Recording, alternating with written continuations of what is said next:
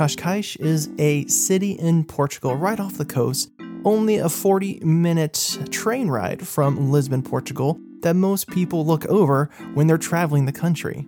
With amazing beaches, delicious seafood, and an overall great atmosphere, this is a city that every traveler should be considering, even just for a day trip, to make their experience in Portugal the best it possibly can be. With today's guests, we discuss amazing dishes that you can try throughout the city, the amazing local family-owned restaurants that you should definitely not miss, and what makes this little seaside city so special. Let's get started.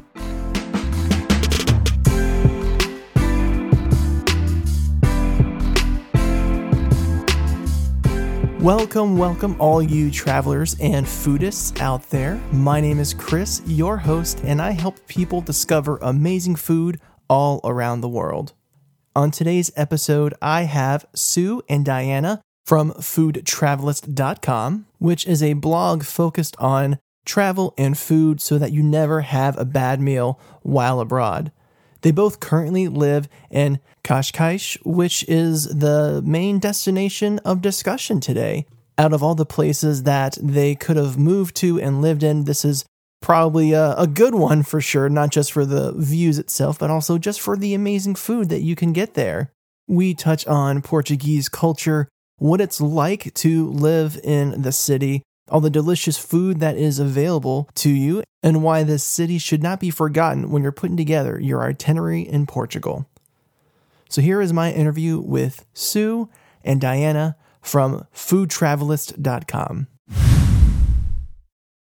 All right, thank you so much, Sue and Diana, for coming on the show. I really appreciate it. I know we're excited to hear about your travel stories and all the delicious food that we can eat in Portugal. Let's start off with the introductions. Let's learn a little bit more about you guys and tell us about yourselves and a little bit about your blog. Sure. Hi. Well, I'm Sue. And I'm Diana. And we have a website called Food Travelist.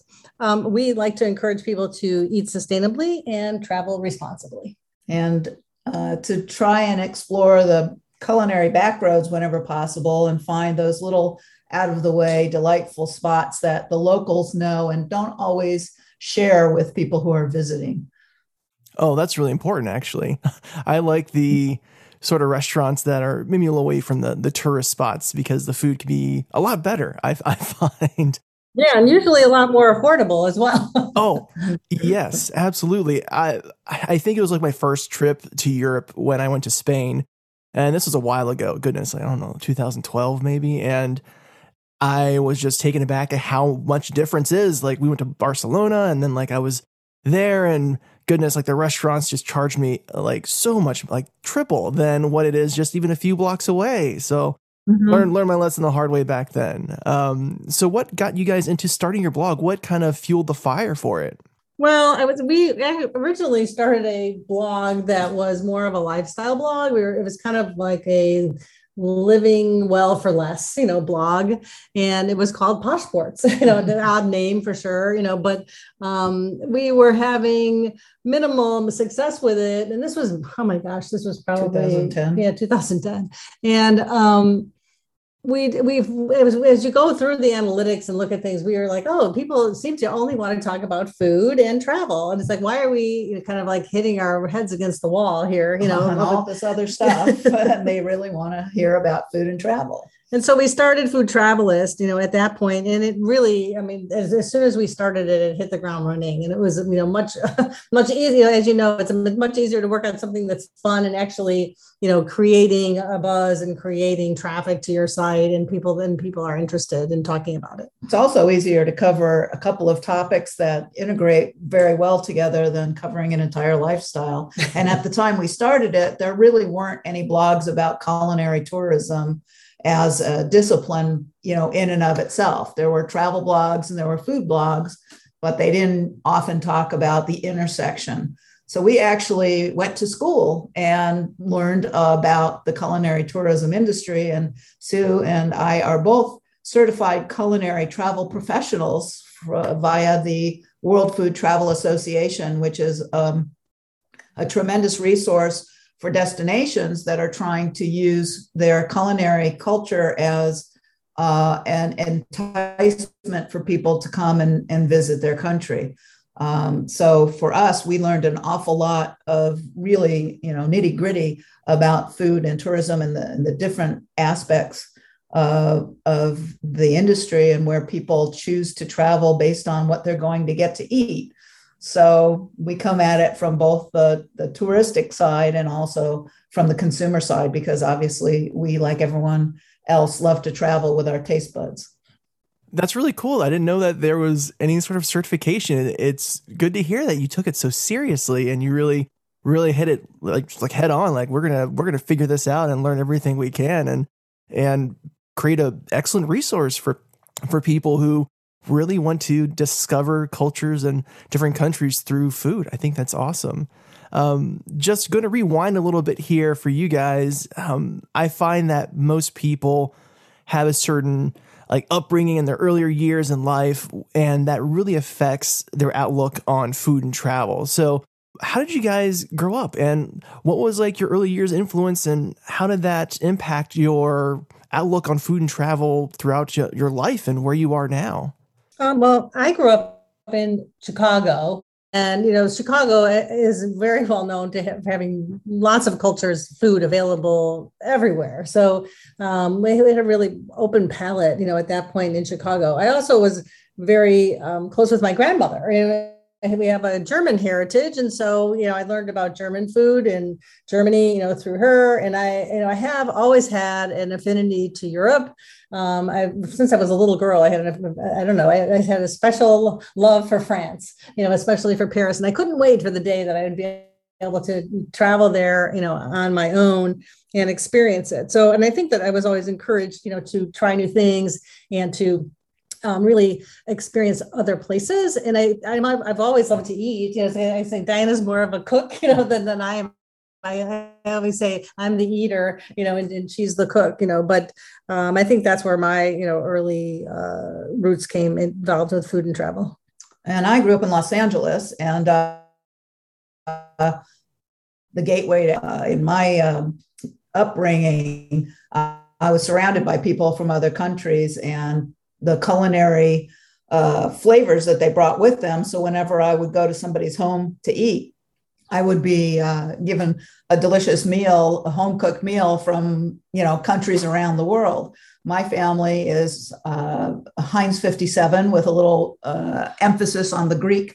So I learned to cook. My dad was one of these people, he still is, who loves complex cooking. He was a surgeon, and so he loves to work with his hands. And so he would make very complicated dishes and soup and grow his own herbs and make bread and all that. So I spent a good amount of time in the kitchen with my dad, learning the ins and outs of the kitchen. And then we go and eat, from restaurants and people's homes. And my mom was a really great party thrower. And so we would usually have some kind of an international buffet or meal, especially around the holidays where she would really blow it out. And then traveling, I started when I was 9 years old. I think I took my first international trip and just never stopped. My family loved to travel, so I travel with them. And I have an extensive network of family around the world who, when I was younger, I would visit. And then I just sort of started visiting places where I didn't have relatives. Wow, that's some pretty good influences for people in younger years and such. I'm kind of the same boat where with my dad is actually German, my mom is Korean, and it was a very unique multi-ethnic household growing up with a bunch of different food. Diana, I'm curious, was there a certain thing that your dad made when you were young that you really, really loved? Oh, yeah. We have a specialty called Teddy's Keftedes. Keftedes are Greek meatballs, essentially, and they're similar to Italian meatballs, but whereas Italian meatballs are soft and cooked in the sauce, Greek meatballs are actually cooked in olive oil, and usually you'll put the onions and garlic into the mix with breadcrumbs and some spices and herbs, and you'll sort of fry them in the oil in a pan. And so they get crispy on the outside and tender on the inside. And he would sometimes mix it up with a little Italian. My dad thinks that there are two kinds of cuisine, Italian and everything else.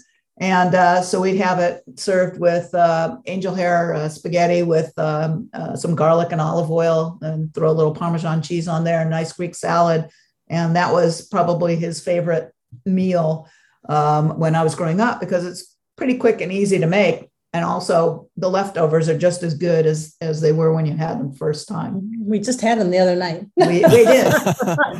And I've learned, you know, as we age, we want to eat a little lighter. So I've learned to make them with turkey, ground turkey, instead of beef or pork or a combination. And so, you know, they're very flexible. Very tasty. Mm-hmm. What about you, Sue? Was there like a certain German dish that you grew up with that was, I don't know, stand out to you? Well, there's certainly a lot of dishes. Like my grandma made a really nice rouladen, but I would say what really, what really stuck out in my mind is, it still is, and Diana has been able to replicate it pretty close, is really good German potato salad. You know, and yes. And everybody makes it different. You know, some people put sliced, hard-boiled eggs on top. Some people put bacon. I was saying there's like a bazillion different recipes for it, for sure. But just like a little bit of vinegar in there that makes it a little like tangy, and then the fresh onion and everything. It's just that, to me, the side dishes, that the German potato salad and a cucumber salad, a really good cucumber salad, are two things that I still to this day are, they're kind of like comfort foods for me. I'm great. It's great that you mentioned the potato salad. My mom, she is an amazing cook. I was just spoiled as a kid and still am. Every time I go to visit, generally one of the meals we have is like a German kind of feast where they have Spätzle, schnitzel, German potato salad, and goodness, usually, I don't know, some other sort of like side or meat. And then because we're Korean, we'll always have kimchi at the table too, which is that's great. Yeah, fun mix. I love that. Yeah, that's a great mixture. It's like, that your favorite dishes sound like Oktoberfest. To me, which I love those kind of meals, and you can't have them very often because they're just so freaking heavy, but they're so delicious. I mean, a really good schnitzel, with a good red cabbage. And to me, it's like, I just want a little of everything. It's all so good. Yeah. And I think it's great we had these upbringings filled with delicious food, and it's good that we're all trying to share it too with the world and trying to get people to explore. I've just known, unfortunately, too many people who are really stuck in their eating habits, and which is good for, comfort reasons. But I always try to help people maybe explore a little bit more outside of their comfort zone. And on the podcast, I've been talking a lot about like offal meats or, like organs and weird things like blood sausage. People seem to be very apprehensive to try. And I'm like, just try it. You can't, you wouldn't even think that there's blood in this thing at all. Like it's great, and it's delicious, and it's different, and it's adventurous too. And it can kind of be an entryway to other sort of foods like that, Well, even in Portugal, if you just say sausage, and go into any grocery store, there's like 50 different kinds of sausage. You could just certainly work your way through there. It would take quite a while. And I've never seen a culture that's so in love with sausage. Mm. And that includes the Germans. Yeah, right.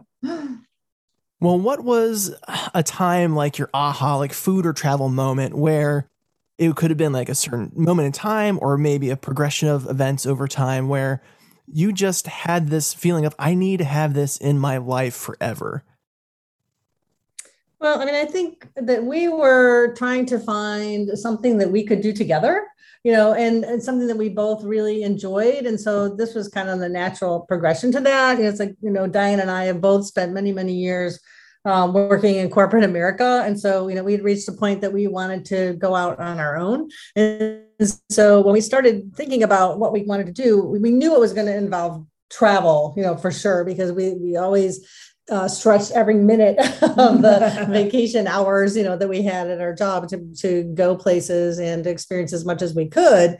You know, we couldn't wait to be able to kind of be the master of our own time, you know, when we could go for longer periods of time and go to more places, you know. So, and food, of course, has always been a really important part of both our lives. So I think that, you know, exploring these places through the food not only gets you really closer to the culture and what really happens there, but you meet so many interesting people along the way. You know, it's like, and not just restaurateurs and people that are serving food and whatnot, but also the people that are growing food and creating food are just some of the most fascinating stories to me. And it's like, oh, how did they get in the business? You know, why are they doing it? And it's like, in most cases, they're really artists, you know, that want to create, you know, and want to help feed people. And I think that those stories are fascinating. I think people also find them interesting as well, like this, the backstories to what goes on, you know, in somebody's mind when they're creating food.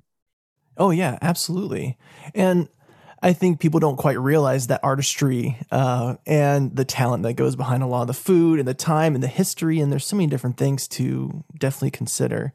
So with all of your experiences and everything that you guys are doing, I mean, why are you so passionate with sharing this with the world so other people can hear about your adventures and read what you guys are doing and understand what you're trying to share? For one thing, we realized the pandemic, I think, certainly has shown people how important it is that we pay attention to other cultures and other places. We are one world. And while we have borders, the ability to travel is one of the great blessings in life. And to be able to go and meet people and to communicate and to share experiences is really something that helps us all grow. That's why both of us were, you know, very young travelers, and we believe that, you know, children should have the opportunity to travel as a form of education. And as far as the food component goes, no matter what you may agree or disagree with somebody in another culture on, you can always agree on what's tasty and find something interesting. So we believe that food and drink are a tool for communication across the world. And we're really passionate about being able to share that viewpoint and give examples of how we've met people that we may have never met before, or people we think we might have nothing in common with, and are able to communicate through food and drink and really share some of the pleasures of living and expand our horizons. Because once you begin the conversation about food, it naturally expands to other things. And you find over time that you really have a lot more in common with people all over the world than you might think. True. And I think that for me, when I was still, you know, when I was working at my job, I have the opportunity to travel through that as well. And one specific situation that occurred for me, I happened to be visiting Dubai, which is an amazing place, right? Amazing food, you know, just, it's very, very different, you know, than many places on earth. And I had the opportunity to go out to dinner, you know, with some folks that I had, some colleagues that I had met there that lived there. And it's really, I think what food did for us in that moment was we sat down and ate a traditional dinner.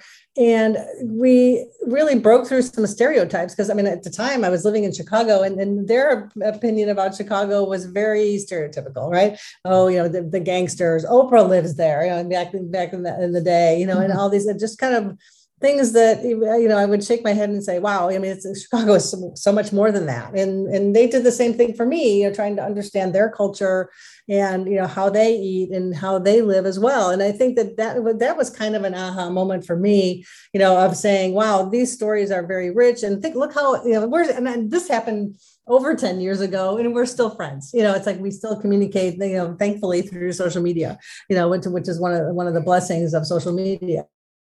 Being able to stay connected, but having that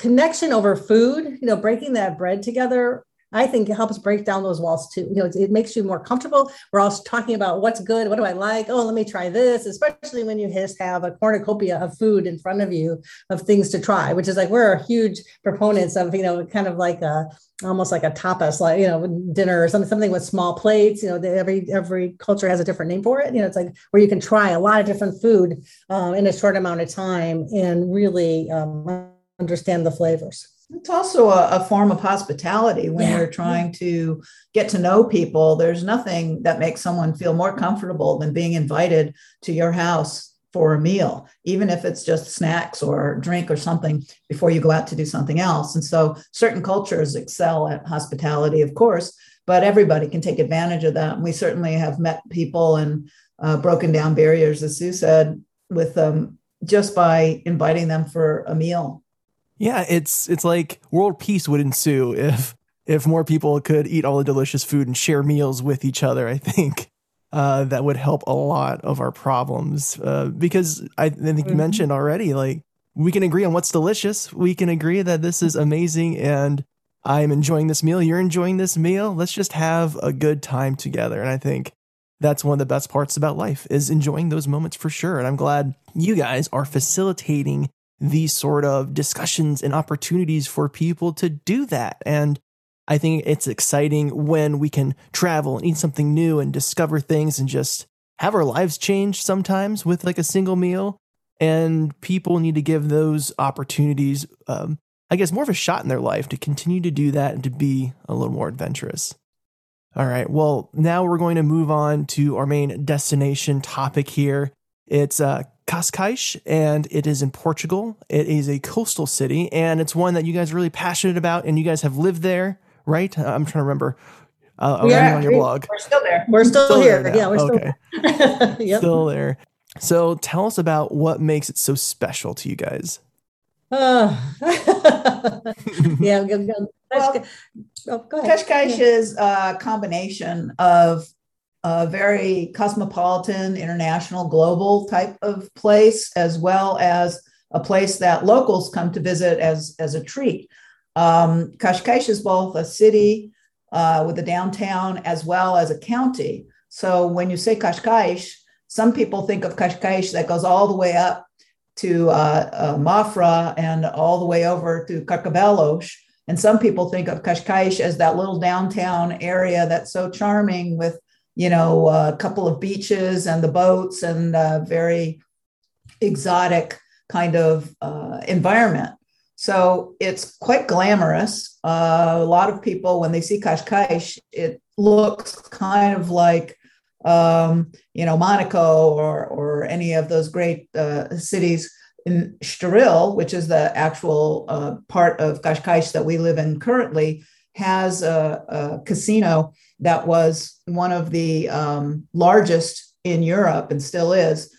And it actually was the place where Ian Fleming was inspired to write and create his character, James Bond, based on a place that was next to it, the Palacio, which is a very fancy hotel that has a bar in it that they still call the Spy Bar, where double agent, triple agents, and all the nobility that were kind of hiding out during the war would stay. And so Ian Fleming spent a good amount of time there. And although Cascais originally started out as a little fishing village, it soon became somewhat known as the part of the Portuguese Riviera, if you will, and people were able to stay here. Portugal did its best to stay sort of neutral during the war, although it certainly did help the Allies when no one was looking. But so it got a reputation for being this very welcoming, unique place. Of course, it's by a gorgeous shoreline. It had this glitzy casino. And so Cascais has a reputation still as being one of those places where anyone can come and be welcome. It's obviously a bit on the pricier side compared to other parts of Portugal, not only because of the beautiful location, but also because it's so desirable to be here. And so, like, how does it compare to like Lisbon, where I am right now? I feel like maybe I missed out, and maybe I should have spent some more time, exploring the other parts of Portugal. Well, the good news is, that Cascais is a quick 40-minute train ride, from Lisbon. There's a wonderful train, that goes along the sea. And so you're getting a spectacular view on the way here. And it's so easy. You just get on, right at downtown Cascais to Lisbon, and it drops you off. You get off at Cascais. I mean, you can get off at Estoril or you can get off at Mondestril if you like, but the end of the line, if you will, is Cascais, so you can't miss it. And when you get off the train, you're in the downtown area, and it's super easy from Lisbon to just then walk around Cascais, have lunch, have breakfast, have dinner, whatever time you're getting. The train runs extremely, all the time, early in the morning to very late, I think 1, 2 o'clock in the morning, it's like, so you can come and go pretty quickly, and it's very affordable. The train is super affordable. And you can walk around. I mean, the beauty of Cascais, it is a super walkable city. I mean, the Paradol walks along the sea. You can walk from downtown all the way up to Guincho Beach, which is lovely. And you can go all the way. You can go the opposite. You could actually walk all the way back to Lisbon if you wanted to. It's like 20 kilometers or something like that. If you're feeling really ambitious, people have done it. Yeah. I mean, you can ride your bikes and things like that. It's like, so in terms of missing out, you haven't missed out yet, Chris. You can still make the trip. I would highly encourage it, you to do so as well, because a lot of people make a day trip from Lisbon to Cascais just to enjoy the beaches and the restaurants and the little shops. There's a yellow street zone that runs through Cascais, the downtown part that is a walking street that has a lot of shops and local restaurants. It is a bit touristy, but it is something to see, that's for sure. You walk up the hills. It's extremely walkable. I would say the hills here are not as steep as they are in Lisbon. Oh, that's good. So that makes it a little bit easier, especially for the slightly older folks, as well. You can walk along the sea. It's very flat, here. So it's easy. And for people who are visiting, if they speak English, English is very widely spoken here. And so it's really easy to get around. You can try to practice your Portuguese, and people are really welcoming. If you do try, they love to see it, but they'll also help you out if they know that you've reached your limit after bom dia. So what are some really unique cultural things about Cascais? Or if people don't know anything about Portugal in general, how would you kind of describe those unique aspects of it? Well, there is a lot of art, a lot of museums. There's a lot of music. Where we live in Estoril, there is the Portuguese music museum. So Fado, people know a lot from like Coimbra and other parts of Portugal, but there's a lot of other Portuguese music and instruments. Cascais also has some phenomenal museums, some art museums that are well worth seeing. They have museums for all kinds of things, tiles, and they have a museum about the sea to help educate young ones and those of us who are interested about how important the sea is to the area, as well as to us as human beings. Right, and as I'm sure, as you know, Chris, being in Portugal yourself, sustainability is very important, and very high on the Portuguese list of incentives right now. So there's, as Diana mentioned, there's a lot of children's museums here, that really focus on that. So I think that's great when people do come here with families to be able to have kids see, how they're trying to help really make the food here more sustainable and furniture here more sustainable. Everything is with that in mind, which I think is excellent for young people to be learning. Well, for all of us to learn, but especially for young people to be learning as well. And of course, the beach. Well, there are three beaches directly in the city of Cascais. They're small beaches, but they're just lovely. And there is a harbor, and you can see boats. And occasionally there'll be some giant yacht that comes, and it's all the scuttle of everyone trying to figure out which yacht is this, who's on that yacht. A lot of the restaurants, as you go further down the coastline, are literally on the beach or overlooking the beach. So it's really phenomenal to have a meal or a snack or even just a cocktail and sit and watch the beach and see the ocean. It really makes you feel part of the whole environment here. Right. And also, and it's another thing that's in Cascais, the county is Sintra, and a lot of people do the Sintra trip from Lisbon, but it's very easy to do the Sintra trip from Cascais because it's much closer. It's only about 20 minutes drive, from Cascais. And it is absolutely remarkable. There's 5 palaces there. I'm sure everyone has seen the pictures of the rainbow, palaces and the beautiful colors that are up there. But it is definitely a thing to see if you're in Portugal, no matter where you are, coming from. It's definitely a must, see thing. It's a lovely, once you see the palaces and everything, you really have to also, visit the little shops there. There's a lot of really great restaurants there. They also have their own, as most towns in Portugal do, they have their own special, pastry. Pastry item, so making sure that you try those at every town is really important, right? If it's like you're in Lisbon, you're going to have the pastéis de nata, you come to Sintra, you're going to have the traversa. I'm going to say traverse. Yeah, I say things. Travesero. I'm still learning. So you have Caldas da Rainha has the sardinas, and all the towns. Most of the towns have some little specialty or a twist on a specialty, right. That makes it fun, especially for those of us who like sweets. And it's just a bite, right? And it's like, so you're not, you don't have to sit down and eat 100 things. You can just have one thing or share one thing, and you can move on and keep going. Yeah, since we've been here, I think we've eaten about 100 pastéis. Because after every meal, just go get one, and they cost I don't know, like €2 or something like that for one, and you're like, okay, or €1, I don't know, some super cheap, and you just end up eating a huge quantity over a short period of time. The next thing you realize.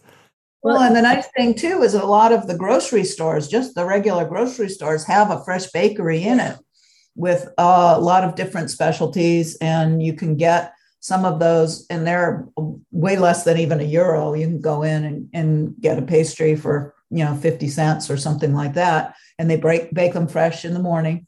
And at the grocery store near us, which is literally across the street, they have a large cafe area.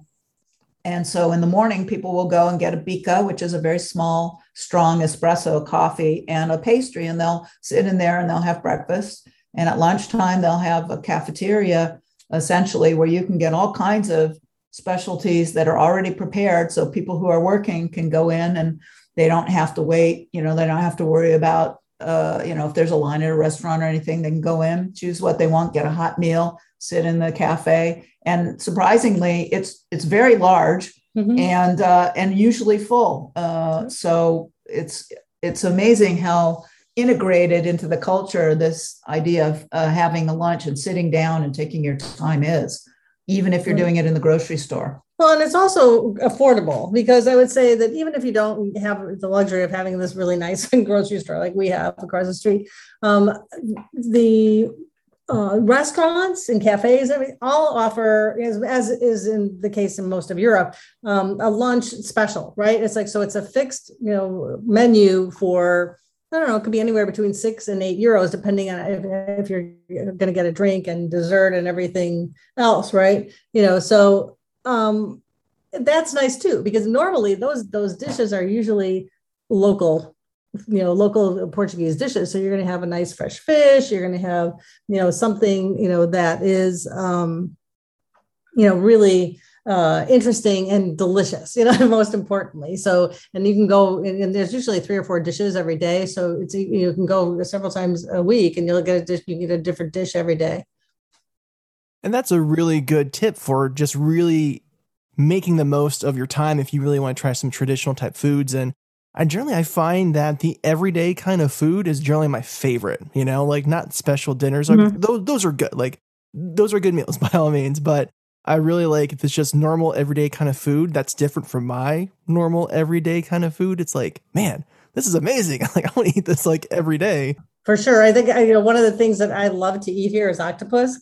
And it's funny because I haven't had it like in a week. And I'm like, you know what? I need to have some octopus. And it's funny because as I'm sure you do as well, we post a lot of pictures of food and people are like, what's going on? I haven't had any octopus lately. It's like people are like, have you eaten all the octopus in Portugal? It's like, no, I have not. It's like, I just been going to some other fish and some other choices. But and that's one of the, I think to me, one of the huge attractions for Portugal is the fresh seafood that's available so abundantly here and super affordable. You'll be able to get fish that's caught that day, and it's not going to get any better. It's prepared. Everything here is usually grilled, and it's just wonderful. You're going to get it either in olive oil with garlic or in onions, like something really simple, but it's going to be delicious. And maybe you'll get a couple of boiled potatoes on the side or French fries, right? Because that's really popular here as well. It's fun for me because I love seafood. I am loving every ounce and bite of seafood I've had so far. I'm a huge seafood fan. My wife has gone. Oh yeah. My wife has been like, Chris, we're getting seafood again. I'm like, yes, I need to eat this as much as humanly possible while I have it this good.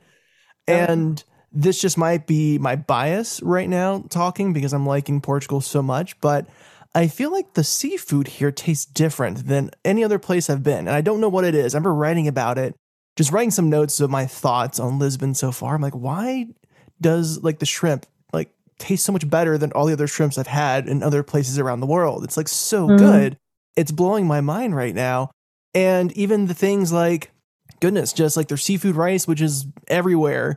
And every place I've tried has been really good. We even had a squid ink seafood rice the other day, and it was just phenomenal. I'm like, what is going on? I can't believe I'm eating this well and eating this much delicious seafood and not having anything that's bad. None of the seafood is bad at all. Yeah, I would say that's pretty much the case. And I also happen to think, because I do love seafood too, but I happen to think the rice here is outstanding. And I can't say I'm a huge rice lover. I like it. It's, I would probably pick potatoes over rice any day, but the rice here is just, it's almost like Asian rice. It's just, yeah. It's very, I don't know what the texture, if it's a texture, the size, I don't know what it is, but it is really good. And Diana has mastered making it at home now, which is kind of dangerous, so, I'm lucky, very, very lucky that Diana's a great cook, it's because we are able to, kind of incorporate a lot of these Portuguese dishes at home too, which is really nice. Yeah, well, I am Asian, and I think I've eaten a lot of rice in my life with every single meal growing up, and I think it's phenomenal here too. It's really, it's not just that. No, yeah. No. We went to one place, and I love this. No place has ever done anything quite like this. It's so simple. We got seafood rice somewhere, and so I ordered the seafood rice, and they come out with the shrimp in there and everything. It's really good, but then they bring me a small bowl of just the leftover plain rice that they didn't use with it or something. I'm like, oh, great. Wow. Yeah, I won't be eating that, right? I'm like, yep, this is, even that by itself. It was I know. It's good by itself. It really is good by itself. It's really weird. Yeah, but it is good. I guess we need to figure that one out. Why is that the case? We need to do more research on that. Yes. All right. Well, is there a certain place in Cascais that people should avoid? Maybe it's a little too touristy, maybe a little bit overpriced food. I know a lot of cities kind of have those areas. We think that people should explore everywhere in Cascais. There are different tastes. There are different flavors. There are certainly, as we talked about before, there are a ton of family-run restaurants that are smaller, more modest prices. There are certainly places you could go and spend a lot of money and have an amazing meal. It depends on, sort of your budget and what you're looking for. Honestly, I don't think we've had a bad meal here. Mm-mm. We've just had more modest meals versus more extravagant meals. If you want to go to one of the larger restaurants down the coast, you're probably going to pay more because you're also going to get that view of the ocean, which people want, maybe a higher end cuisine in terms of preparation and ingredients. But we always seek out the little side street restaurants and find those to be little hidden gems. They're, of course, not hidden to the locals, but the tourists tend to go with what is right in front of them. And those tend to be sort of the larger restaurants, which cater to a variety of tastes. And they may have local type food and Portuguese food, as well as, you know, more continental cuisine. So it really just depends on what you're looking for. I would say that it's perfectly okay to read the menu and to make a decision based on the price that you want to spend and the dishes that are available before going in. And that's kind of our filter. Yeah, I would also say too that yes, that there are a lot of higher priced, you know, restaurants here for sure. But we always tell people, if you want to go and experience that view, and you want to experience that restaurant, even for just go and have a cocktail there, have an appetizer, or go at lunchtime, because they'll definitely have a special of some sort, and you'll pay less money, but you're still going to get that really great experience, And see, to me, it's always, these places always have these killer views, right? It's like, so if you want to see that view, go ahead and do it. Just, don't go there for dinner. Don't, unless you budget for it and say, this is what we're going to do on this particular night, because you know what, at the end of the day, when you budget for that, it's always worth it. So it's just a matter of planning, and deciding what you're going to do during your visit. Well, that's good to know. Like, no bad meals. I think that's really important. That everyone should take away from that whole section right there. And like, okay, no bad meals. I am liking what I'm hearing for sure. Well, then let's dive into some traditional foods. Like, what are a few traditional foods, and what are some of the restaurants that we can find them? Well, as I mentioned, I am a big lover of octopus, and there is a dish here, it's, here in Cascais, but you can also find it, throughout Portugal, that's called, I'm probably going to butcher the name, polvo alla grelha. And it is, octopus that is grilled, and it's grilled in olive oil and garlic with onions and, lots of garlic. It's like, so, yes. And a little bit of wine, of course. I mean, we haven't even touched on, Portuguese wine, but that's a whole other, thing, but that is all, then served on top of, potatoes, and sometimes there'll be a few vegetables, but usually it's just like smashed, like little boiled potatoes. And that's all, with the sauce on top of the whole thing. And it's almost served like almost like a griddle, like a, how you would get fajitas or something like that. It comes out, it's like sizzling, and it's like, oh my gosh, it's just, it smells good. It looks good. I mean, as soon as it sits down in front of you, that garlic kind of wafts up into your nose. It's like, oh my Lord, it is. So it looks great because you're seeing the whole, octopus, but a lot of places you can get it. I would say one of the places that I've enjoyed it is a place called Taberna Economica, which is, in the downtown of Cascais, but again, you can find it in a lot of different places as well. One of my favorites is a dish that's actually not from Cascais, but they serve it everywhere. And I'm kind of addicted to it. It's called carne de porco alla tejana. And it's a traditional dish, but it's a very unusual dish in that it's little chunks of pork that are fried and served with a bunch of little tiny clams. And this is put in a wine sauce that's kind of savory and has a little bit of a vinegar tinge to it because they put us what we would call jardiniere, some pickled vegetables. And it's served usually on top of potatoes or French fries or something like that. So you can soak up all that juice. And it's just the most unusual combination of meat and seafood, but it is unbelievable. And this is very common. You can find it at most Toshkas. And there's a large restaurant here that's one of those that caters to the international crowd, as well as having local dishes, called the Palm Tree. Some might call it kind of a touristic restaurant, but especially if you have a large party or you're trying to, you want to meet with a group of people, it's good because they have a very large outdoor area. And so we've actually been there with parties of, 12, 15 people. And they serve that as well as a variety of other dishes, both local and in continental. Yeah, they have a great fresh fish there as well. Yeah, I've enjoyed the golden bream there and things. But anyway, another dish that is so typical of Portugal is the peri-peri chicken. And there's a spot here, that is downtown that's called the Jardim dos Frangos, or translated the chicken garden. And everyone here who speaks English just refers to it as the chicken garden, but they have the classic grilled chicken there, and you can get it, with the spicy sauce or spicy sauce on the side, or not put it on at all and just have the chicken. And frankly, either way, no matter how you have it, the chicken is fantastic. I mean, you can, when you walk down at the downtown in Cascais up the strip there where all the little stores are, you smell it, and it kind of like draws you in. It's like, what is that? And it's like, you smell this great grilled chicken. They also have fantastic grilled ribs. They also have fish. They have something, and a lot of places will have this. It's an unusual cut of pork called secretos, and it's sort of a very small area. It's like about a pound worth of meat right above the ribs. It is incredibly tender, and most people, you don't know about it. We've never seen it until we came to Portugal.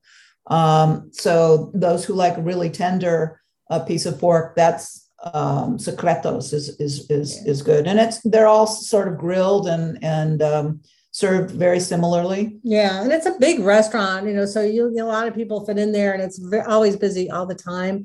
But also it's a simple dish, but their French fries are out of this world. It's like they're as they are in a lot of places in Portugal, because the potatoes here are so good. Yeah. And I'm kind of a weird potato, maven, if you will. It's like I can taste right away. I'm like, this is a good potato, or this is not a good potato. It's like, and so those French fries with that chicken or those ribs, it is, as you would say, Chris, phenomenal. It really, I mean, that's a place that people might walk by and go, oh, it looks touristy.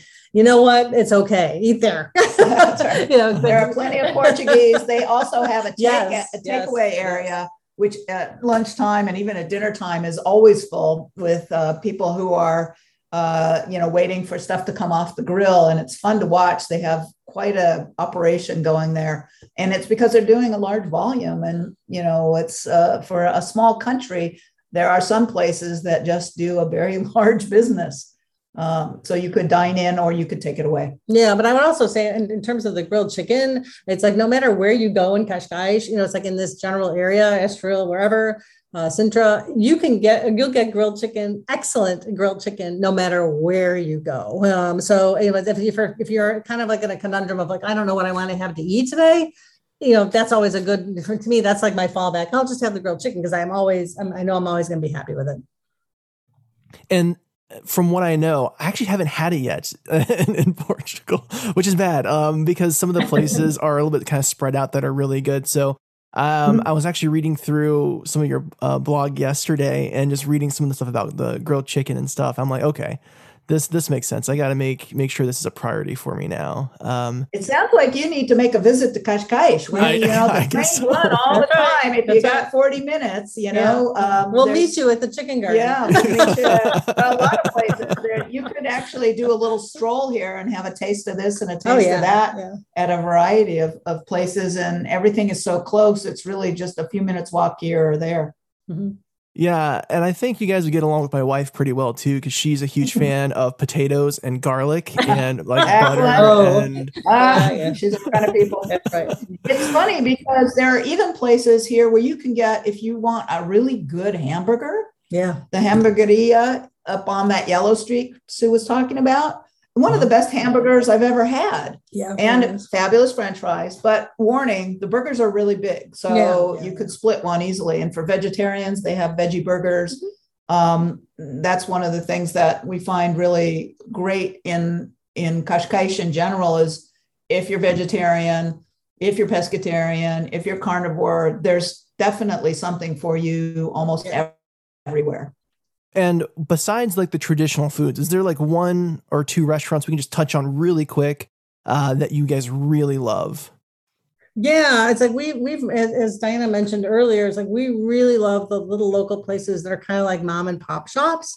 And one particular for me is Nova Estrela. And it's like funny because when we got here in April, and my birthday is in June, and I make a big deal about my birthday. And so we were trying to decide where to go for my birthday. And I finally picked that one because we had been there several times. And boy, did they make me feel like family that day. I mean, it's like I feel like they're part of my family, it's because we've been there a lot.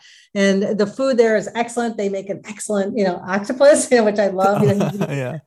He gets that thing on the grill and it's just excellent. Every single fresh fish they have there is wonderful. Diana's had, all kinds of other, things there. So the pork there, the turkey, everything. I mean, everything there is fresh and delightful. And it's small. It's run by a husband and wife. Their son works there. Their daughter works there. It's like, so I don't know. I just feel like very special, when we go there. A couple of other places. There's another one called Manjar da Vila. It's literally around the corner from Nova Estrela. Very similar, but small. What they haven't done it since the pandemic, but hopefully they'll be able to do it soon. Is they offered Fado music, live Fado music on the weekends. And we don't know when they're going to start that up again, but the food there is great. They do a lot of the fixed meals. So you never know what you're going to get, but everything is fresh. And for vegetarians, again, there's a place called Cafe Galleria, House of Wonders. It's pretty well known here. Extravagant vegetarian food, outstanding. Plus they have a rooftop and they have a terrace. So those people who love to dine outdoors will be in hog heaven there. Really, really wonderful. Wow. Yeah. So much good food. I'm excited to go now. You've convinced me. I now must make a trip and hop on the train just to visit for the day even, and just kind of snack my way through. Real quick, let's touch on Portuguese wine. I'm not too sure if we could, but if we can touch on it, because it's been really good so far. Everything I've tried is amazing. Even a $4 bottle of wine at the grocery store just blew my mind. So is there something that people should know? Maybe a favorite region or something else to try that you guys want to suggest? You really can't go wrong. There's, every region here, the Douro, Tejo, even Setúbal, which is, just south of Lisbon, is growing some great wine. One thing of note, people have heard of port wine and they've heard of Madeira wine. There's a really special wine called Carcavelos, and people may not be familiar with it because there's only a small area now that's still growing the grapes. It's about 25 hectares. Carcavelos is at the tail end of the Cascais region before you get into the Lisbon, area. And Carcavelos is a fortified wine, very similar to port or Madeira, but it's unique in that because the grapes are growing so close to the sea, it almost has a little sweet, salty flavor to it. And Thomas Jefferson had discovered this wine. And there's a long history, which if anyone is interested, they can read about Carcavelos wine. But it's almost like salted caramel is to caramel. Carcavelos wine is to fortified wines. It's unique and it's just absolutely wonderful. And it's one of those cultural things that we hope, doesn't disappear, because the land that they used to grow the grapes on, most of it now is turned into, homes and condos and things. So it's something to take note of. Oh, absolutely. I'll have to try to find some before I leave. We have time for maybe just one more question here. So let's end on something that's really good. Maybe just your favorite story or memory from your time in Cascais? Well, we have a couple of them. The one I'll tell is a food-related one. We went to a restaurant in the Mercado de Vila, which is the big farmer's market. It's actually a full-time spot. And then on Saturdays and Wednesdays, they have all the farmers come in and bring their produce, and then there are bread makers that bring bread and flour, all kinds of different things come there. And then, but they have certain places that are there all the time. And there's a restaurant there called Marisco na Praça, and it's a seafood restaurant where You walk up to see on the ice what is fresh that day, and then you pick out what you want to eat.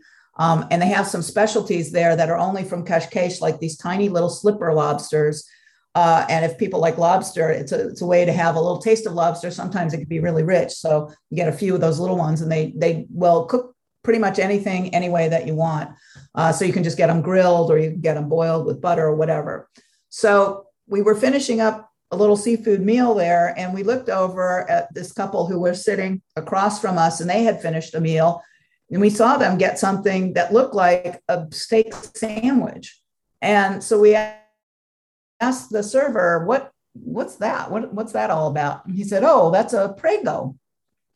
I said, well, why are they eating a prego, beef sandwich? We were like, what? He said, yeah, there's nothing. So we said, okay, we want a prego. So we split one, and prego is just a marinated, very thin piece of beef on a roll. Sometimes they put mustard on it, but you can choose what you want. And so we split that after our seafood meal, and we were completely surprised by the fact that it was better than any dessert you could have had, because it just sort of rounded out the meal in a way that was totally satisfying. And so if you're trying to avoid sweets, one of the ways to do it is to have a prego after your seafood meal. Yeah. I am right there with you on the prego. Like after the smorgasbord of seafood that you eat, you need a palate cleanser for sure. And a steak sandwich is phenomenal. I don't know who thought of it first, but it's amazing. Exactly. Yeah. I tell you, there's one other really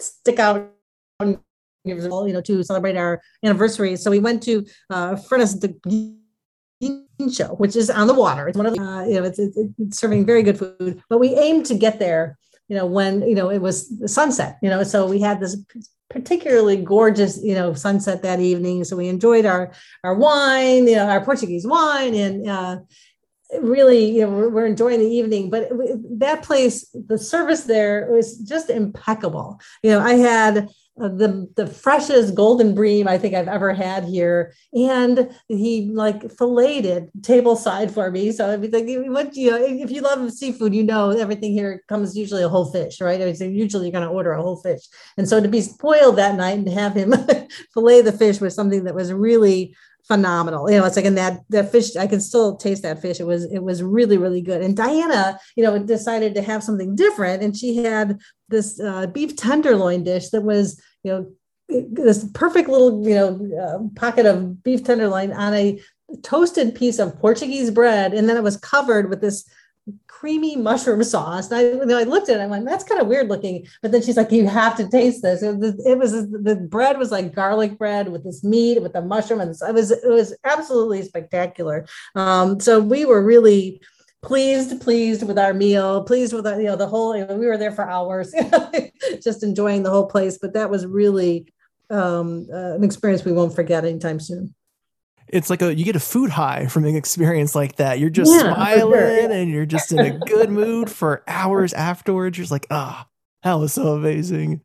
Oh, wow. Well, thank you so much for you both coming on the show today. If people want to follow your adventures and keep track of everywhere you're going and what you're eating, what's the best way for them to do that? They can check out our website at foodtravelist.com. They can also follow us on Twitter. We have a chat every single Wednesday that covers food and travel. It's called the hashtag Food Travel Chat. And it's on Wednesday. We've been doing it for 7 years now. And so we've got a pretty nice audience of people who come together every single week and talk about food and travel. So, check that out. We're also, of course, on the usual suspects, on Instagram, Facebook, so you can check us out there too. I had such a good time with this one.